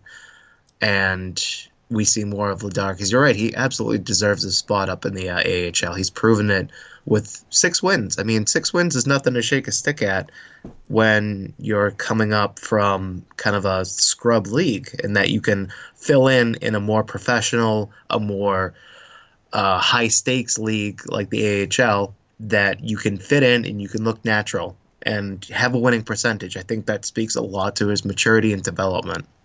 Yeah, absolutely. And and talking to um, a player like uh, uh, Jeremy Swayman, uh, which you had the opportunity to um, interview, um, a, a key role in the coaching uh, comes down to um, new development coach Mike Dunham, and Dunham has made several trips down to uh, Atlanta to be with Vladar and and nurture him in the professional way, you know, and have that professional uh, presence around. Um, so good things are happening, not only um, with the prospects, but uh, with the uh, the coaching staff, and I, not having a full time AHL coach, goaltending coach, which I still think they really do need. I don't understand why the Bruins organization can't afford uh, a salary of a guy to be there home and away because we we both know Bob Essensa can't be everywhere. Yeah, exactly. And Mike Dunham is not that coach that's going to be in Providence all the time. He's one of those.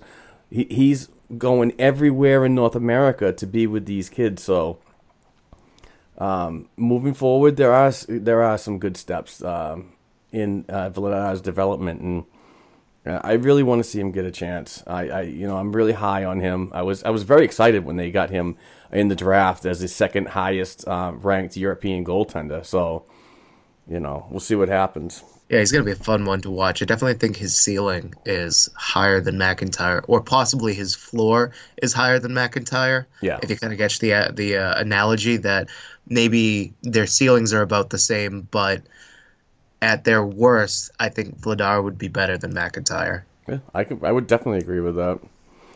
Um, moving on to the Ontario Hockey League with the Oshawa Generals, uh, Beast 2017 second round pick Jack Studnicka uh, plays his last game of the 2017-18 regular season today when his Generals team hosts the Sudbury Wolves.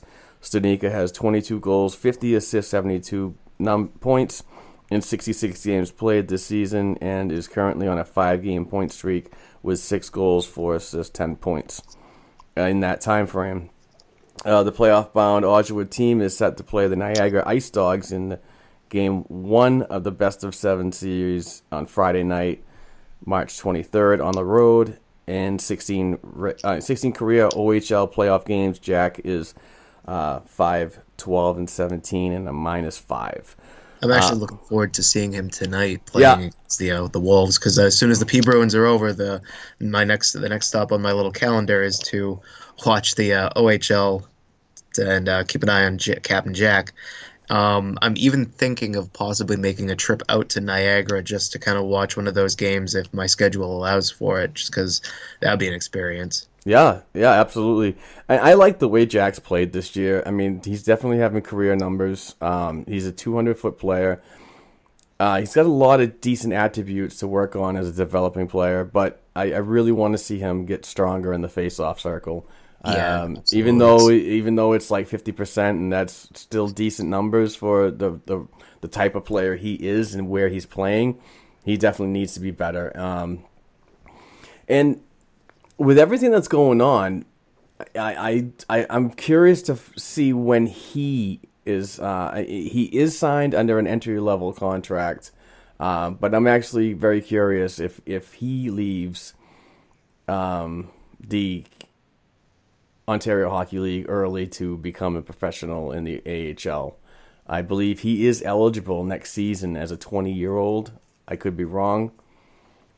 Um, but that, that all remains to be seen because they, it, the Bruins just seem to be loading up on on on you know the NCAA and definitely forgot to mention that Trent Frederic was was officially added to the uh, roster last night.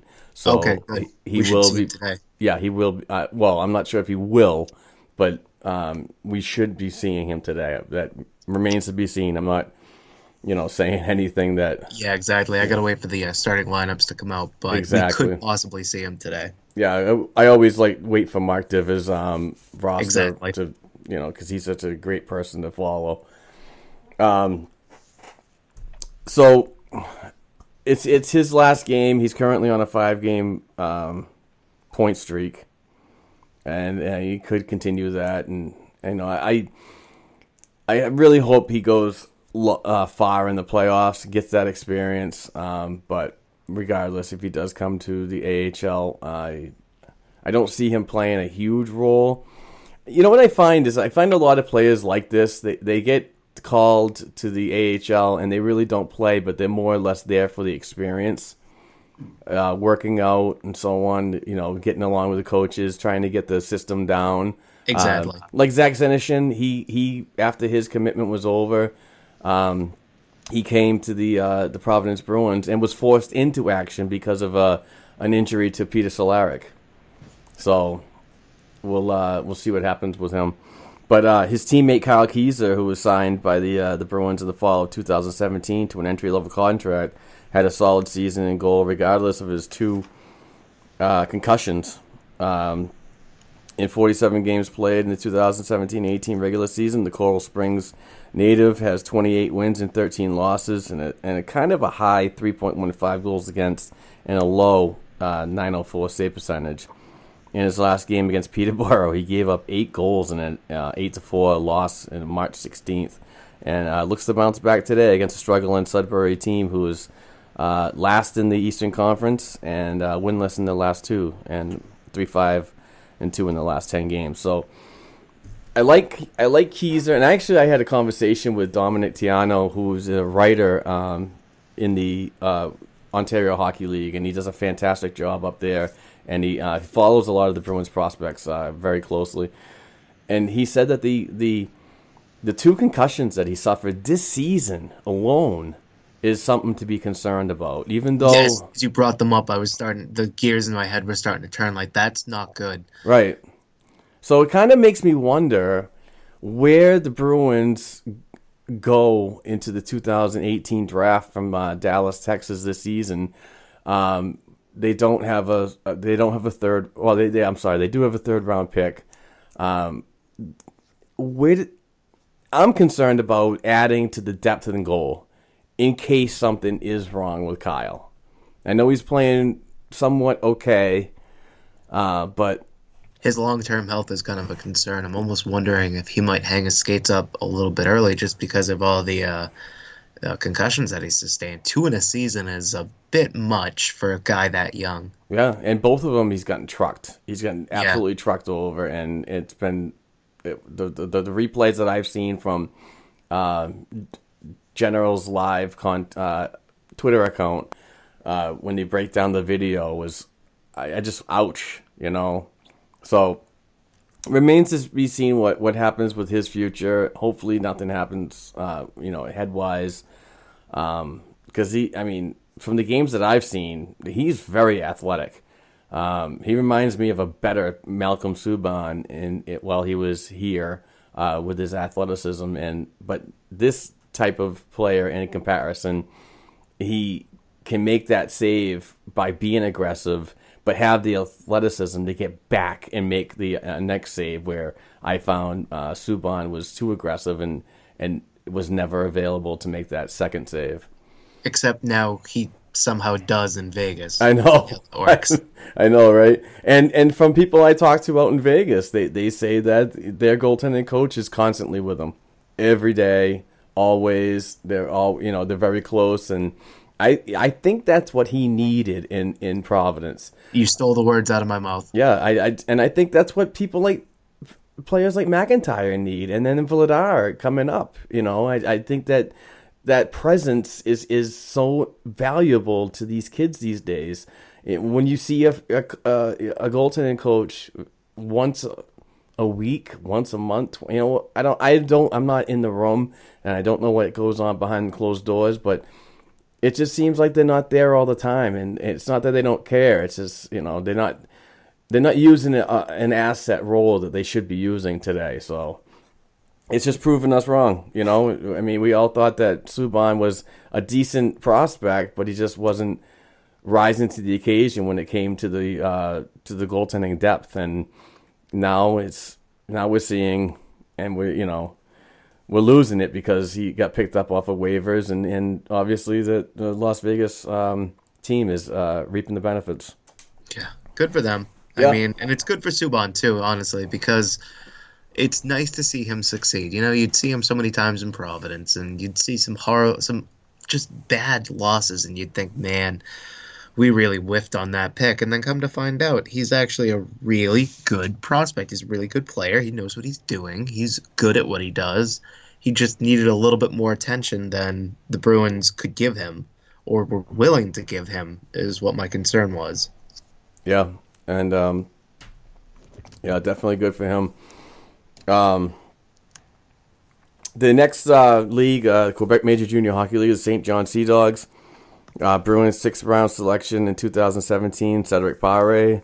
His season is over in the queue as the Sea Dogs team that was the best last year, winning the President's Trophy and making a 2017 Memorial Cup appearance, failed to make the playoffs this season with only 14 wins and 68 games played. That's and, unbelievable. Yeah. And the last place team in the league, uh, Pare ended the year with 13 goals, 24 assists, 37 points, and in 129 career games in the Q, has 18 goals, 36 assists, 54 points. So he's done so much better than he did his draft year. I'm quite impressed with how he's really now that he's now that he's been drafted, he's really working on improving his game and it's showing up on the stat sheet for sure, but just he's he seems like a much more complete player than before. I mean, his skating still needs a bit of work, but there the old saying goes, if you're a tall guy, you have to prove that you can't play hockey. Whereas if you're a short guy, you have to play. They have to prove that you can play. So I think he's at least got the size going for him, and maybe that over the summer, over the off season, he can get with some of the Bruins skating coaches, or maybe even the Sea Dog skating coaches. I don't know, what have you. But if he can work on that stride, I think he's got a better shot of making a deeper impact at the higher leagues, even the NHL one day. I mean, I think I saw somebody once saying that they thought his ceiling was a second or a third line center, but it remains to be seen how much he, he wants to work on it because he's got the frame. He just needs the IQ and the skating legs for it. Yeah, friend of the show and uh, Rogers, um, Rogers TV color analyst, um, and he's also a scout. Uh, Craig Eagles. Uh, we talk um, at least once a week uh, um, about what's going on with uh, Pare and and he continues to tell me that he's still working hard and does all the right things. Um, he's not that type of player right now in his development that's going to be putting 60 to 70 points up. Uh, he because he needs to work on the more on his fundamentals and and his attributes as he continues to develop and and I I don't want to criticize certain um, websites, but you know there's um, Craig Eagles did mention that uh, Pare could uh, join the uh, Providence Bruins as early as you know as soon as possible. Uh, but uh, signing an entry level contract, I, I don't see it happening right now, just because of the way that the the um, the depth is at center. So I think uh, by having, I mean, even though he's if he signs an entry level contract, he can still go back to the Q but I believe this person that wrote this article was mentioning that he could be signed and stay in Providence, and I don't see that happening. Yeah, I'm not too sure about that, just given maybe his age and kind of his draft position. But to his credit, I mean, he's been wearing the C down in the Q the whole season, so it's got to speak to his character and his kind of uh, his his maybe intangibles more than anything else. So at the at the very least he'd probably be a good locker room guy. But yeah, you're right. I don't know as if I see him joining Providence or far, far, far away from the uh, the the the big club yet. It just no that it would be nice, but yeah, I don't think that's in the cards right now. Given our, especially given our depth at center, I mean, yeah. we seem to have just. That's what that's what I think. That wasn't. I mean, I'm not criticizing the, the article or anything like that. I just don't think that it was. I think what was read from Craig Eagles' um, tweet was just taken a little further than than the research allowed. Um, I mean, he players can come, prospects can come to the team on an ATO and not sign permanently. So I yeah, it makes me think of uh, the silly scene from uh, the it's an old sports movie, Angels in the Outfield, and the, one of the one of the young kids, one of the young stars from the movie, he one of his famous lines is, "It could happen." Yeah, yeah, right. it but, uh, could, but I don't know about uh, if it actually will. Yeah, I just I just don't think he's ready for the AHL quite yet. Um, so I, I just think he needs a little more work And as the uh, center depth uh, continues to, you know, be weeded out, I mean, I think uh, an opportunity for him after next season would be definitely in the cards. Um, Absolutely. You know, so. Uh, think and the my predictions, my predictions for him and where he lands, uh, i- i- if he can, if he stays um, with the Bruins organization the future, is definitely a third or a fourth line center. Yeah, exactly. Uh, just he's a good kid, but yeah, you're right. Maybe not. You know, the toolbox analogy. Maybe he hasn't. He's not. He doesn't have the toolbox stocked as fully as some other prospects might. Yep. Uh, jumping to the NCAA, um, not much to talk about. I mean, we did touch on the Trent Frederic. Uh, he signed an entry level contract leaving Wisconsin. Uh, in the week before that, uh, Cam Hughes, uh, a good friend and, and fellow teammate, uh, Badger teammate, signed an entry level contract. So I, I, it kind of made me think about um, it, when when Hughes signed, how much for lo- longer was it take before um, Frederic was going to move? And I think it's. I really don't want to see what happened to Danton Heinen when Danton Heinen left his sophomore year at at, at the uh, uh, D- D- Denver. So I know uh, Danton struggled a little bit uh, in his first couple in first year, but um, I think Frederic is just a little better. It it's kind of hard to say. He's not. Yeah, he's not better. He's not at that time when when Heinen was at Denver. I'm talking about not now. So Frederic right now is, has got a huge ceiling. I've talked to many people that, that are are around the uh, the Badgers, uh, and they've all said that he's got a professional release, a professional shot. He's got great strides. He can skate. He's got a great 200 foot game, three zone player, um, and his and his his IQ is just tremendous. So I am super soaked, psyched, soaked, um, to see him uh, in a Providence uniform, and hopefully it happens today because I, I I've been following him. I've had great conversations with his family. His father and mother are great people. I know one of his brothers. They always make the trip to development camp, and that's when I have my opportunity to to jump on an interview. So um, he's just a good kid, family kid, and and you know he's got a tremendous future. And it, makes me wonder, you know, the intel that the Bruins had at the uh, 2016 draft when he was selected with the 29th pick in the first round. You know, Anaheim. it- It's been mentioned that Anaheim was really targeting him in the first round, and, and the Bruins got some of that intel and, and, and, and jumped on it. So I think it was a great move, regardless of popular opinion. I think people now are realizing that it was a solid pick. Exactly, and I'm kind of disparaging uh, what Keith Gretzky said because I really love Keith Gretzky. Not gonna lie, he was a great uh, amateur scout for the Bruins, but just don't like that he said what the the comments that he made about Frederic when they initially selected him. It's kind of, you know, you just selected the guy. Let him let him grow. Let him see what what let, let's see what he actually has to offer the Bruins. I mean, don't kind of put a cap on what you think his ceiling is going to be. Right. Yeah. That's kind of it's kind of weird coming from a, um, a a guy like him that's been around the the uh, the scouting range for a long time. Exactly. It's one of those. It's it should it, that should have been an off the record quote. And I'm, Yeah. it's you're right. It's kind of a head scratcher. Yeah. But um, regardless of that, um, we got to talk about Ryan Donato. yeah, Um, Donato watch. yeah, Donato watch. Drives, drives me absolutely crazy. With I know. the- I was I was in the bank yesterday, and um, I actually typed out Donato watch in the little like hashtag search on Twitter to see if it was actually a thing, and it was. I was like, really? Oh yeah.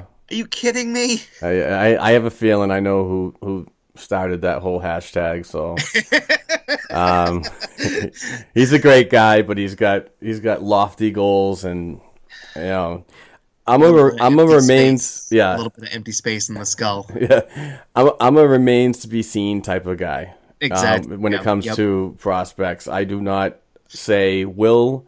I do not say definite. I do not say anything like that because I don't get involved in that. Um, Ryan's a good player. He's he's a great prospect. He's going to be a, a, a great Bruin. I just don't see him making a trip to Boston this season. I think it's it, you know the idea is is not dumb. I I just think people uh, you know like like um, Court says on our regular program, you know it's that shiny toy that everybody wants to see. Yep. You know, Yep. and I don't think that his placement on this Bruins roster this season is warranted. I think that Yeah, he should he should finish the year if he wants to sign. I mean, he still has the option to go back to school.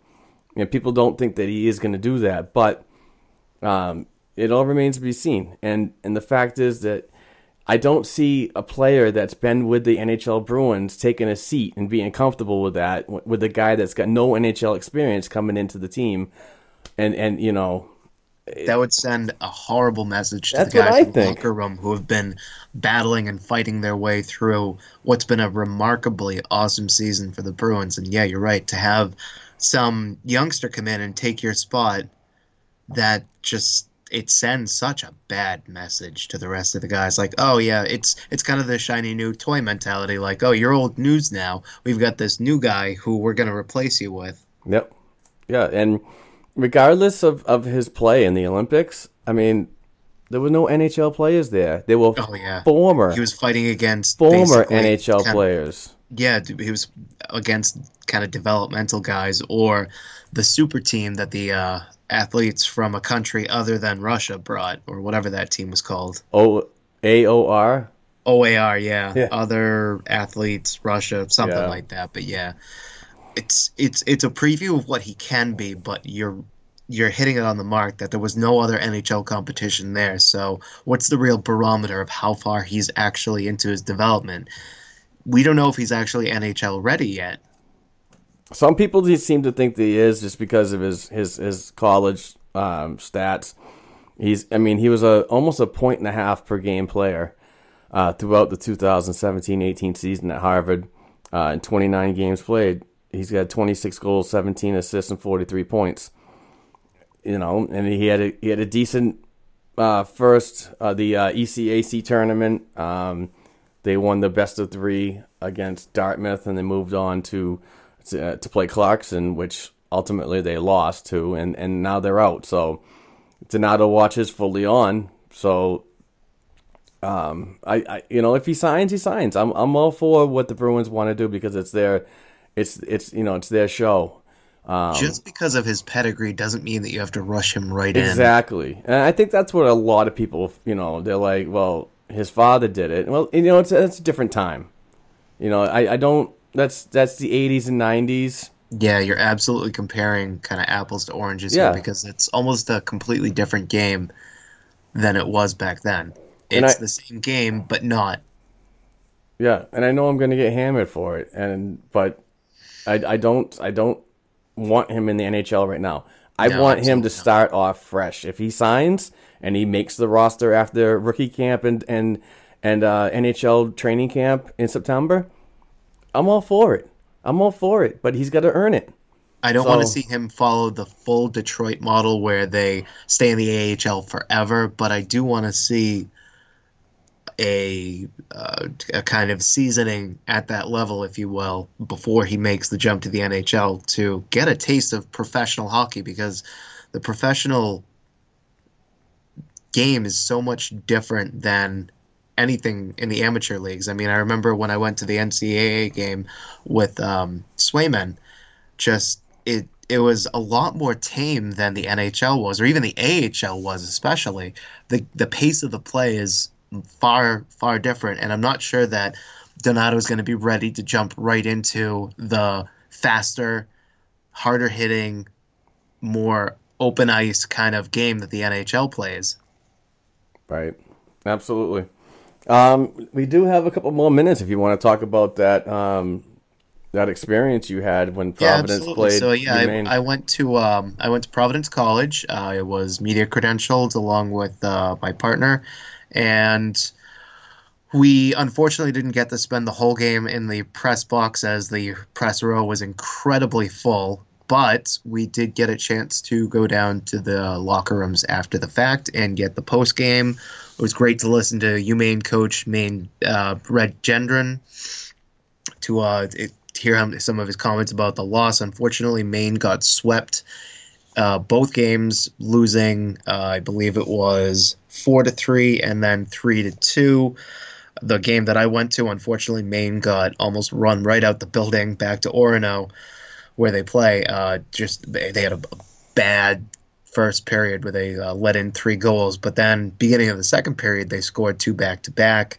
Uh, it was great to talk to Swayman. That guy is such a professional. He's so fun to talk to. I mean, you kind of heard it when we when you did your uh, interview with him, Mark, a few episodes ago, more than a few episodes ago, and he's just such a great guy to talk to, and he speaks so glowingly about the coaches at Maine being more than just coaches to him. They're not just there to give him advice about hockey, but to give him advice about life and just that how to be not only a good player on the ice but a good player off the ice as well. And it's it's so evident when you talk to him when you kind of interact with him. It was nice to be able to just chat with him kind of for a few minutes before we even did the interview and just to kind of get to know each other on a slightly more personal level. And then uh, after we, after the fact he let me uh, snap a quick picture with him. And the whole experience start to finish was amazing. I can't i can't say enough good things about swayman that he's a consummate professional off the ice, and he's a real fun guy to watch on the ice too. Um, yeah, I mean, you always kind of hear that goalies are a bit weird, but I never sensed that coming from him. He was just a very genuine, down to earth guy who was. I really hope for that he makes such strides in the future. And what I liked about kind of re, uh, when I was doing the research for the article that he wasn't exactly the greatest thing in Sioux Falls in the USHL, the developmental league, before he got to college. And then he hit the development camp after his draft year. And snap of the fingers, right away, he was already leaps and bounds better. He had a much better winning record in Maine. And I feel like the coaching that he received in those four days with Bob Essensa and Mike Dunham, and then continued with um, Alfie Michaud up at UMaine really helped to kind of bring a more complete, a more uh, authoritarian style to his game, and he's really and he's been turning heads all over the NCAA. I mean, if you read some of his accolades, they leap right off the page at you that he's just making such a great name for himself among the NCAA ranks and in the goalie ranks. I think he's going to be a real special guy to watch, and I'm confident that he's going to at least get a, cr- a, cup of coffee at the NHL sometime down the road. I'm not sure when. It's one of the that's what I'll leave up to kind of Sweeney to decide. But I really think that this guy's got a bright, bright future ahead, and not just at the collegiate or even the AHL level. I think this guy's it. it, it I always kind of talk about an it factor. It's kind of a, like a checkbox, and that guy's got it. And I, yeah, I'm, I'm confident he's going to make he's going to make a, a, splash in the Bruins system heretofore. Absolutely. Yeah, and if listeners want to see how well he's doing and how many uh, like awards and recognition he's getting, um, just just type in Jeremy Swayman on Twitter and look at the timeline that they uh, they uh, that website offers. And I mean, uh, selected to USA uh, World Juniors. Selected, you know, he's he's uh, an All Star candidate or All Star mention, and he was he's Rookie of the Month and Rookie East um, Hockey East Rookie of the Month and Rookie of the Week, and I mean, there's a lot of great mentions. That, and and he's only a freshman.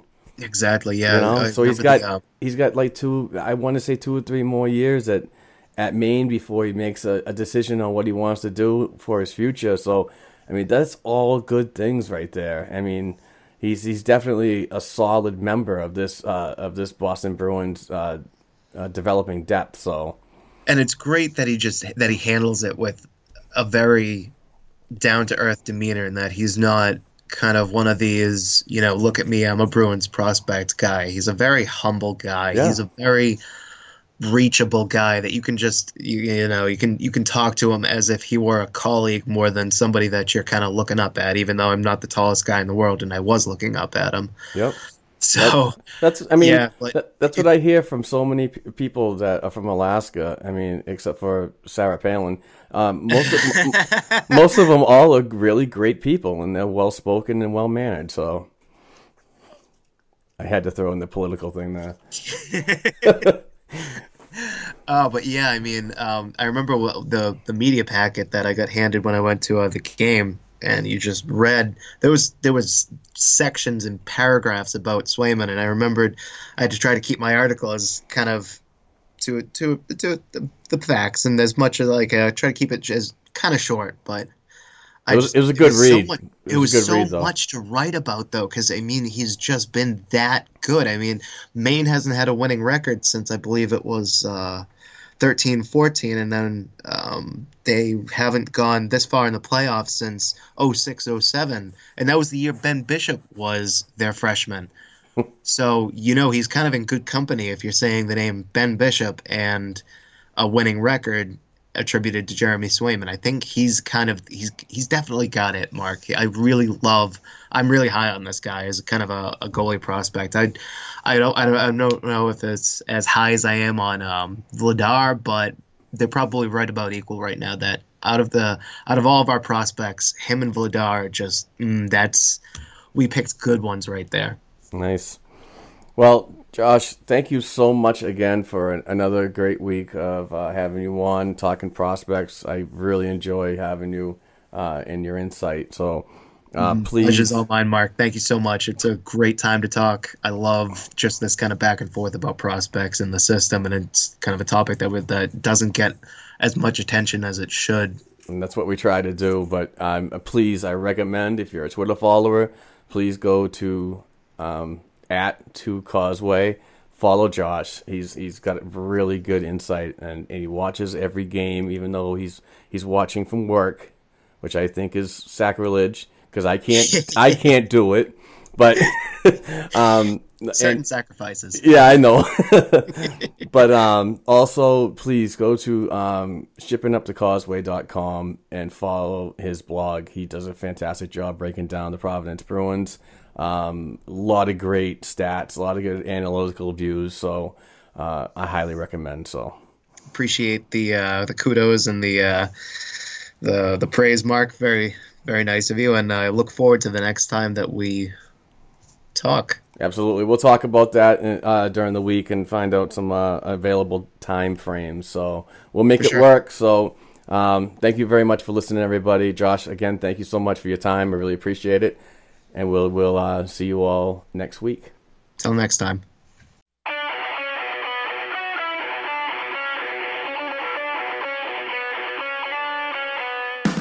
Thanks for tuning in to this week's show.